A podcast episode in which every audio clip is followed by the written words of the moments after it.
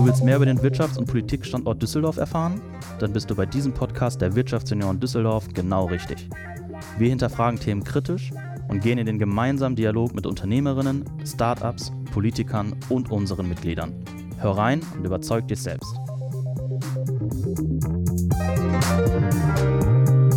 Herzlich willkommen bei Auf ein Alt mit dem Podcast der Wirtschaftsunion Düsseldorf. Ich bin Felix Aschenbrücker und zu Gast habe ich heute Sebastian Mattes, Chefredakteur beim Handelsblatt und Host des Handelsblatt Disrupt Podcasts. Herzlich willkommen, Sebastian. Hallo, hallo, herzlichen Dank für die Einladung. Schön, dass du heute Zeit gefunden hast. Mit dir würde ich ganz gerne heute über das ganze Thema Zukunft der Medien sprechen. Mhm. Aber bevor wir direkt ins Thema reinstarten, würde ich ganz gerne dich noch ein bisschen besser kennenlernen und ich denke, unsere Hörerinnen und Hörer auch. Von daher schlage ich vor, wir starten direkt mit unserem Speed Dating. Das heißt, fünf Fragen, fünf Minuten an dich. Bist du bereit? Ich bin bereit. Wunderbar. Starten wir. Wer ist Sebastian Mattes in drei Worten? Ein Hamburger, der eigentlich Musiker werden wollte und jetzt irgendwie auf verschlungenen Wegen in Düsseldorf gelandet ist. Was war die wichtigste Lektion in deinem Leben bisher? Dass es manchmal gut ist, wenn man nicht immer so ungeduldig ist, weil die Dinge am Ende dann doch ganz anders kommen, als man sich's anfangs vorgestellt hatte. Was würdest du deinem jüngeren Ich von heute raten? Ha, das ist vielleicht genau das, dass man versuchen sollte, nicht immer so ungeduldig zu sein, dass man äh, am Ende sowieso nicht alles planen kann, weil das Leben dann doch anders spielt, also, als man es sich so überlegt hat und dass das in vielen Fällen auch ganz gut ist. Was bedeutet Netzwerken für dich? Ja, das ist so eine Sache. Netzwerken ist aus meiner Sicht in vielen Fällen so eine wahnsinnig oberflächliche Angelegenheit. Ein echt stabiles Netzwerk ist aber glaube ich, etwas, was man gar nicht in, in äh, so, so riesig skalieren kann, weil das Verbindungen zu Menschen sind, zu Personen, denen man durchaus vertrauen kann, die man auch in schwierigen Situationen kontaktieren kann. Ich glaube, Netzwerken ist ein aus meiner Sicht in vielen Fällen sehr falsch verstandenes Konzept. Und die letzte Frage, du hast es eben schon anklingen lassen. Was ist dein Bezug zu Düsseldorf? Ja, Neulich hat mal ein äh, lokales Medium geschrieben, dass äh, meine Beziehung zu Düsseldorf äh, eine Liebe auf den zweiten Blick war. Und ich glaube, das trifft es auch ganz gut.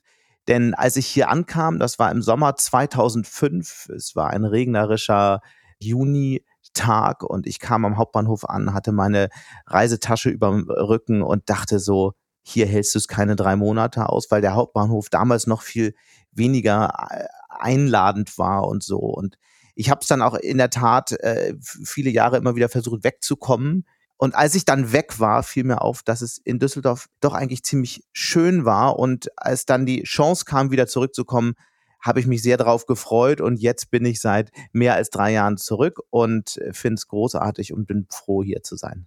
Kann ich sehr gut nachvollziehen, ähm, deine Begründung. Mir ging es ziemlich ähnlich. Ich habe auch Düsseldorf durch den Hauptbahnhof kennengelernt, durch einen Umstieg. Und als es dann für mich irgendwann nach Düsseldorf ging, dachte ich auch, oh nein, wo verschlägt es mich dahin?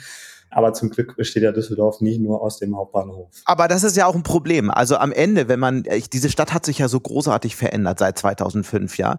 Der Köbogen, die, die, dieses ganze Areal in der Gegend, der, der Hafen. Es, es gibt so viele tolle Projekte.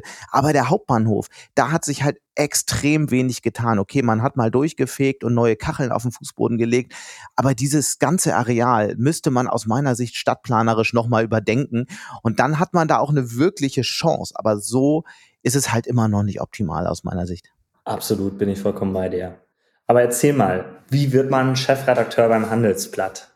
Ich glaube, das kann man gar nicht planen. Also ich kann nur sagen, es ist ein großartiger Job, es ist eine riesige Verantwortung und ja, es ist am Ende, was wir ja machen, ist Wirtschaftsjournalismus, ist exklusiver, hochqualitativer Wirtschaftsjournalismus. Wir versuchen jeden Tag die wichtigsten News nicht nur aufzuschreiben, sondern die Nachrichten auch zu machen. Für uns ist ganz wichtig, die Nachrichten wirklich zu produzieren. Also wenn irgendein Unternehmen ein großes Sparprogramm, eine große Abbauwelle oder eine neue Technologie entwickelt hat, dann müssen wir die Ersten sein, die darüber berichten. Wir schreiben den News nicht hinterher, sondern wir machen die Nachrichten. So, das ist, glaube ich, der wichtigste Punkt. Und das ist ein Thema, das mich schon immer bewegt hat. Ich habe mich schon immer für Wirtschaft interessiert und ja, und bin dann sehr früh eigentlich eher zufällig in den Journalismus gekommen, weil mein ursprünglicher Plan, ich hatte es anfangs angedeutet, war ja Musiker zu werden. Und ich habe alles dafür getan, an die Musikhochschule zu kommen, um Geige zu studieren und habe nebenher immer für verschiedene Medien geschrieben, habe das aber eher gemacht, um mir mein Leben zu finanzieren. Und als ich dann eines Tages festgestellt habe, okay, jetzt könnte es auch klappen, das zu studieren, war mir klar, das ist doch nicht der Weg, den ich gehen möchte. Und dann habe ich so überlegt, was gibt es eigentlich sonst so in meinem Leben? Und da fiel mir auf, dass ich eigentlich eine zweite Leidenschaft hatte. Und das war Journalismus. Und in dieser ganzen Zeit, in der ich geschrieben hatte für unterschiedliche regionale Medien, habe ich mich immer auch für Wirtschaft interessiert. Und das war damals eine extrem spannende Zeit. Das war so die New Economy, dann platzte die Blase und diese ganzen Zusammenhänge haben mich unglaublich fasziniert und sowohl im Positiven wie im Negativen. Und das, es war für mich klar, dass ich mich auf dieses Feld spezialisieren will. Ich habe dann bei der Financial Times Deutschland angefangen, neben dem Studium ähm, vor allem in den Spätdiensten da gearbeitet und also in der Nachrichtenredaktion war also sehr, sehr nah am Geschehen dran.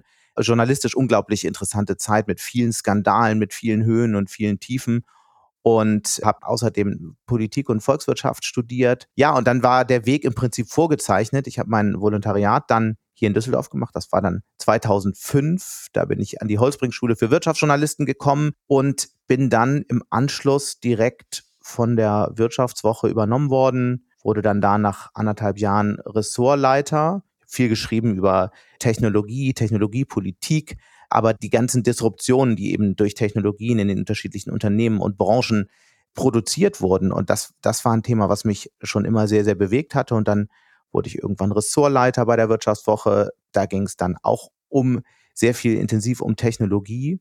Und von da aus habe ich dann einen Abstecher nach München gemacht. Ich habe nämlich auch vorher mich schon immer intensiv befasst mit den Innovationen im ganzen Mediensektor. Also ich fand es faszinierend zu sehen und die Frage, äh, mich mit der Frage zu beschäftigen, wie eigentlich Medien in Zukunft aussehen würden, wie Medien sich in Zukunft finanzieren lassen.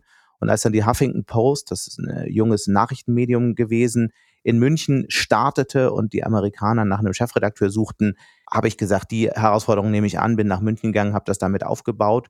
Naja, und von da aus wurde ich dann von Gabor Steingarten noch zurück nach Düsseldorf äh, berufen, in die Chefredaktion vom Handelsblatt und habe da den digitalen Umbau begonnen. Und ja, da war ich dann sozusagen sehr nah an der Chefredaktion dran und dann haben sich die Dinge so ergeben, wie sie sich, äh, ergeben haben. Aber am Ende, und das steht so über allem, ich habe eben immer die Disruption in den Branchen, in den Unternehmen äh, interessiert und wirklich bewegt. Das ist wahrscheinlich so das große Thema meines Lebens. Und das ist wahrscheinlich auch so eins der großen Themen des Handelsblatts im Moment, weil es ist ja wahrscheinlich die spannendste Zeit vor dem Hintergrund, die man überhaupt sich vorstellen kann, weil wir jetzt gerade am Beginn der 20er Jahre vor einem Jahrzehnt stehen, in dem so viele Innovationen auf den Markt kommen, so viele Innovationen in, in, in allen erdenklichen Branchen zu sehen sein werden, wie vielleicht nie zuvor. Und das wird Unternehmen verändern, das wird Geschäftsmodelle verändern, aber seien wir ehrlich, das wird auch unser beider Leben verändern. So, und das ist halt einfach faszinierend. Das machen wir zum Thema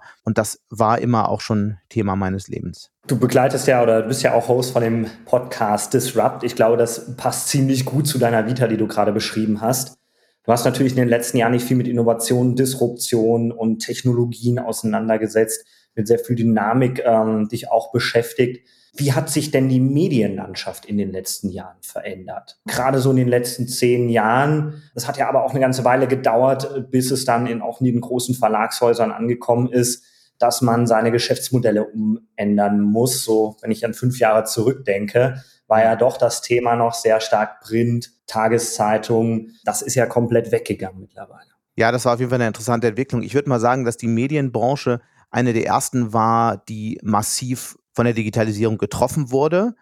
Auf der anderen Seite war und ist die Medienbranche eine, die besonders veränderungsresistent ist. Ist auch ein interessanter Fakt, dass es in kaum einem Medienunternehmen eine F&E, eine Forschungsabteilung gibt, die sich mit Neuentwicklung beschäftigt. Das wird irgendwie so nebenher gemacht. Und das lag eben daran, dass das Geschäftsmodell von Verlagen über Jahrzehnte halt verhältnismäßig safe war. Da flossen die Einnahmen. Es war halt in weiten Teilen Stück weit vertriebsfinanziert, vor allem aber anzeigenfinanziert. Und es gab recht wenig den Bedarf, recht wenig den Drang, da großartig was dran zu verändern. So. Und dann kam die Disruption durch die Digitalisierung. Auf einmal funktionierte das alte Geschäftsmodell immer schlechter.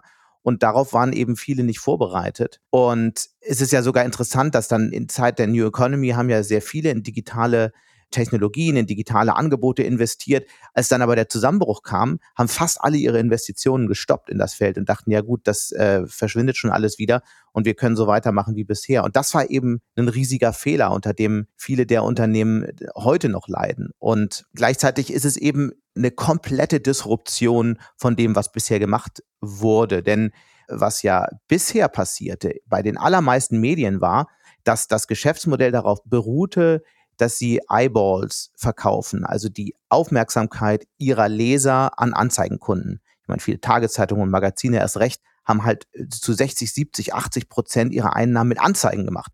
Das heißt, da wurden, wurde Aufmerksamkeit an Anzeigenkunden verkauft. Was heute der Fall ist, dass dieses Modell immer schlechter funktioniert. Heute geht es darum, dass äh, Journalistinnen und Journalisten viel stärker ihre Inhalte an Leserinnen und Leser direkt verkaufen müssen. Und das ist eine komplett andere Art zu arbeiten.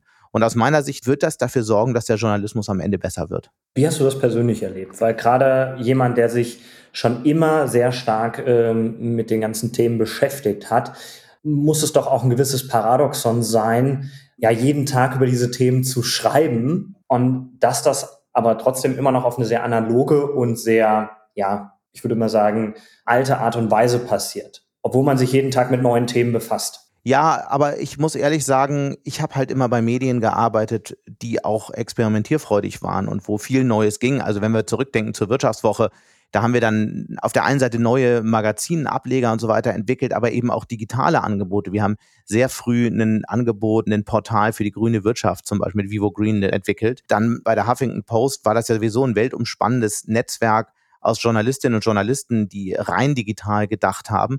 Und eben beim Handelsblatt äh, bin ich auch auf eine Mannschaft getroffen, damals schon, die gesagt haben, okay, wir haben verstanden, wir müssen jetzt hier gemeinsam in die Zukunft gehen.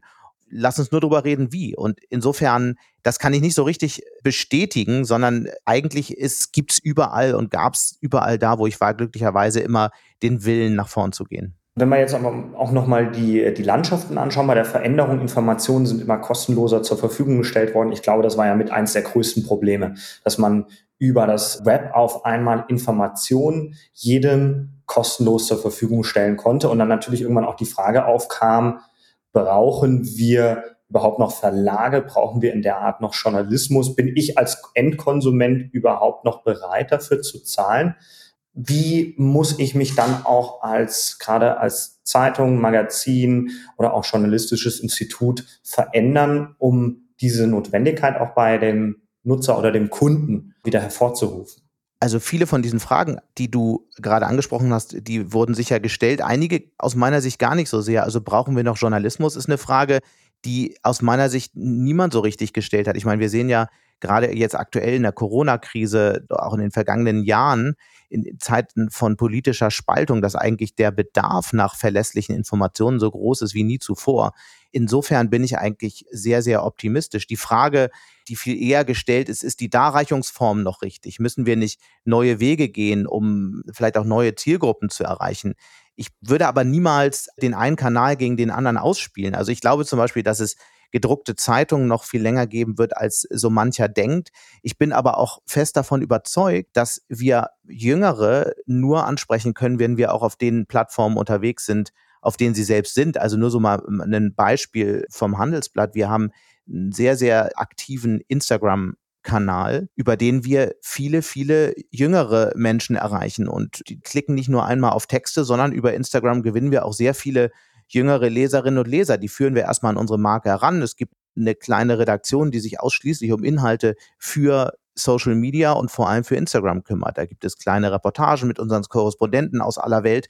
So, und ich glaube, das ist eben, das ist eben entscheidend, dass, dass sich Medien Gedanken darüber machen, wie sie den Journalismus, den sie machen, an die Leute bringen. Weil am Ende der Journalismus, der wird sich nicht verändern, ja. Weil was ist Journalismus? Journalismus heißt, Öffentlichkeit herzustellen für bestimmte Themen, für Themen, über die Unternehmen nicht wollen, dass sie gesprochen werden, über Themen, die Politiker lieber raushalten würden aus der Presse, ja, oder aus der Diskussion, was auch immer. Das bedeutet Journalismus und da ist der Bedarf, glaube ich, so groß wie nie zuvor.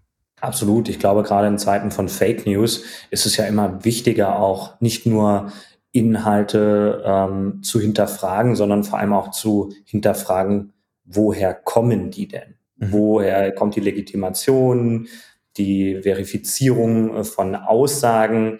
Ist das etwas, was dich manchmal ärgert, wenn du ja Plattformen wie YouTube oder so dir anschaust, wo ja teilweise sehr polemisch auch agiert wird oder andere Webmagazine, die vielleicht ja nicht direkt journalistischen Regelwerk unterlegen, sondern eher Meinungsäußerungsplattformen gleichkommen. Hm, ich glaube, das macht jetzt nicht so wahnsinnig Sinn, sich über solche Sachen zu ärgern. Ich glaube, daraus leiten sich zwei Erkenntnisse ab. Erstens, wir brauchen in Deutschland ganz klar an den Schulen, an den Universitäten Training im Umgang mit Medien. Und das gilt übrigens nicht nur für Studenten, sondern es gilt auch für Lehrer und Professoren, weil die ja oft auch durchaus ihre Mühe haben, mit den Medien umzugehen, wie du vielleicht auch selbst erlebt hast. Das ist das eine. Das andere ist, wie wir als Journalisten können daraus ja auch lernen, weil wir müssen auch transparenter werden. Wir müssen transparenter im Umgang mit Quellen werden. Wir müssen transparenter im Umgang damit werden, wo, wo bestimmte Informationen her sind. Man kann natürlich nicht immer alle Quellen nennen, aber in vielen Fällen geht es eben doch. Und wir können durch Verlinkungen, durch, durch Kontext in Artikeln und so weiter digital natürlich viel mehr äh, Hintergrundinformationen liefern, als es in, im gedruckten Produkt gibt. Und ich glaube, da haben Journalisten aller großen Medien echt noch in der Tat Nachholbedarf. Das gilt mhm. natürlich auch für uns. Wie geht ihr beim Handelsblatt generell auch mit der Erschließung von neuen Formaten um? Also was ich äh, zum Beispiel wahrgenommen habe, dass ihr gerade im letzten Jahr massiv in das ganze Thema Podcast investiert habt. Mhm. Also gefühlt tun das aber auch viele Verlage jetzt momentan. Also Podcasts poppen ja jetzt gerade aus dem Boden wie Pilze im Wald. Ich meine, wir sprechen jetzt auch gerade im Podcast-Rahmen was gibt es noch für neue spannende Formate? Wie erschließt ihr die? Wie entscheidet ihr auch neue Formate zu nutzen? Also für uns gibt es immer zwei Fragen. Erstens natürlich, wie können wir Zielgruppen Menschen, die sich fürs Handelsblatt interessieren, besser erreichen? Und ich glaube, Podcasts kann man in der Bedeutung gar nicht überschätzen, weil das nicht nur eine neue, so ganz neu ist es ja nicht mehr, aber jetzt gerade für viele eine neue Darstellungsform ist. Vor allem aber können wir mit Podcasts Menschen zu Zeiten erreichen, zu denen wir sie vorher nicht erreichen konnten. Ein Video, dafür muss man irgendwie, man kann nicht nebenher Auto fahren, man kann nicht nebenher kochen, sondern so, man muss sich irgendwie hinsetzen. Das ist eher so eine Zeit, in der man auch einen Text lesen könnte. Podcast, durch Podcast erschließen wir uns ein völlig neues Nutzungsszenario und das ist eine riesige Chance für uns auch beim Handelsblatt. Das sehen wir auch, dass es halt extrem gut angenommen wird. Alle unsere Podcasts sind besser gestartet, als wir es selbst für möglich gehalten haben. Insofern kann man das Format überhaupt nicht überschätzen. Aber eben auch äh, Video ist wichtig. Für uns wird sicherlich Datenjournalismus auch eine viel, viel wichtigere Rolle spielen in den nächsten Jahren.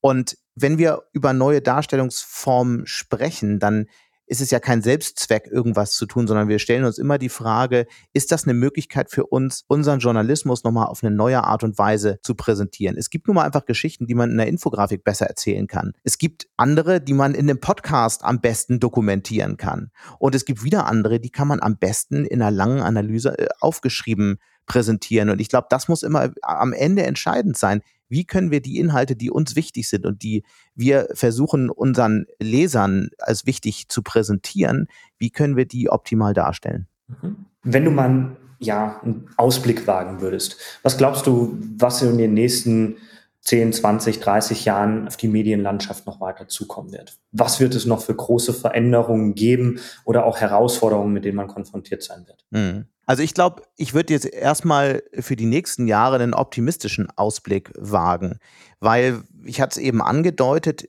das erste Mal seit vielen, vielen Jahren ist klar, dass Journalismus wieder ein Geschäftsmodell hat. Das war ja lange nicht, nicht so richtig klar. Wir haben Inhalte kostenlos ins Netz gestellt, haben gedacht, wir könnten es über Werbung äh, refinanzieren. Das Problem war, wir haben immer weniger mit dieser Werbung verdient. Das heißt, man musste immer mehr Reichweite machen und die Inhalte mussten immer steiler verkauft werden. Also wurde immer mehr Trash veröffentlicht, um einfach diese Reichweite zu produzieren. Und irgendwann lief sich dieser Kreislauf tot. So, jetzt sind wir in einer Zeit, wo wir sehen, dass viele, viele tausend Menschen in Deutschland, aber auch, auch weltweit bereit sind, für Inhalte Geld zu bezahlen. Nicht nur, nicht nur Journalismus, auch Filme, Musik und so weiter. Wir leben ja jetzt in Zeiten, wo es völlig selbstverständlich ist, auch für Jüngere, mehrere Abos von Anbietern zu haben. So, und das ist für Journalismus erstmal eine tolle Nachricht. Dennoch wird sich natürlich die Landschaft verändern. Ich glaube, zwar, dass es weiterhin große Medienunternehmen und große Medienmarken geben wird. Viele von den Marken, die heute bestehen, wird es auch weiter geben.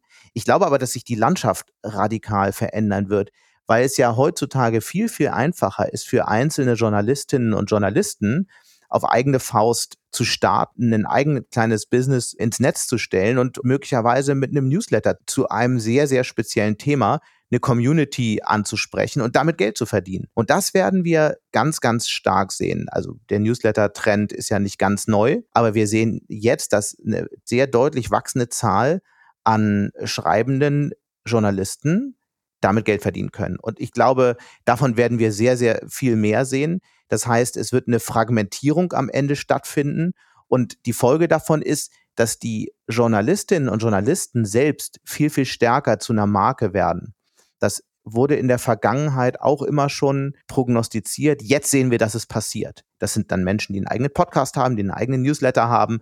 So. Und die sind dann mal Mitarbeiter eines großen Mediums, dann gehen sie mal wieder raus, sind eine gewisse Zeit auf eigene Faust unterwegs, dann äh, schließen sie sich möglicherweise irgendwo wieder an. Aber am Ende werden die Personenmarken dadurch wichtiger. Und im Zentrum steht ein wirklich überzeugender Inhalt. Und Inhalt und Personen kommen zusammen. Und das ist auch ein Ratschlag, den ich jungen Kolleginnen und Kollegen immer gebe. Versucht möglichst schnell, möglichst früh euren Namen mit einem Thema zu verknüpfen. Weil wenn man irgendwie alles so ein bisschen kann, hat man in dieser Welt in Zukunft viel, viel weniger Chancen. Weil am Ende ist es so, auch wenn dann Medien, das ist ja gelebte Praxis seit vielen Jahren, wenn Medien sich verstärken, dann suchen sie genau nach solchen Leuten, nach Menschen, die ein großes Kontaktnetzwerk haben, die in einem bestimmten Bereich sehr, sehr gut verdrahtet sind, wie in der Politik oder in der Telekommunikationsindustrie und die gleichzeitig ihren Namen mit diesem Thema verknüpft haben, die also Leser überzeugen können, die Informanten überzeugen können. So, und das wird alles in Zukunft viel, viel wichtiger. Aber insgesamt bin ich total positiv, total optimistisch, weil das ja das gesamte Medienangebot nur besser macht. Und wenn es einen Journalismus für Inhalte gibt, dann werden sich auch mehr kluge Köpfe dafür entscheiden, in den Journalismus zu gehen, weil das ist so ein bisschen meine große Sorge für die nächsten Jahre, dass wir ein echtes Nachwuchsproblem kriegen. Weil überall im ganzen Land sehen wir die Zahlen von Menschen, die an die Journalistenschulen gehen, sinken. Es interessieren sich also weniger äh, Leute dafür, diesen Beruf zu ergreifen. Und das ist ein echtes Problem. Und das ist auch wirklich schade, weil aus meiner Sicht ist es das wert, in diesen Beruf zu gehen, gerade jetzt. Sebastian, vielen Dank für deine Zeit und deine Einblicke. Ich hoffe, dass auch in Zukunft ganz viele Nachwuchsführungskräfte die Chancen ähnlich wie du sehen, jetzt auch wieder den Journalismus mit einem neuen Schwung nach vorne zu bringen, die Chancen zu nutzen, die wir aktuell auch haben und zukünftig da eine sehr diverse, breite, aber auch dynamische Medienlandschaft ähm, aufzubauen. Vielen Dank. Das hoffe ich auch. Vielen Dank für die Einladung.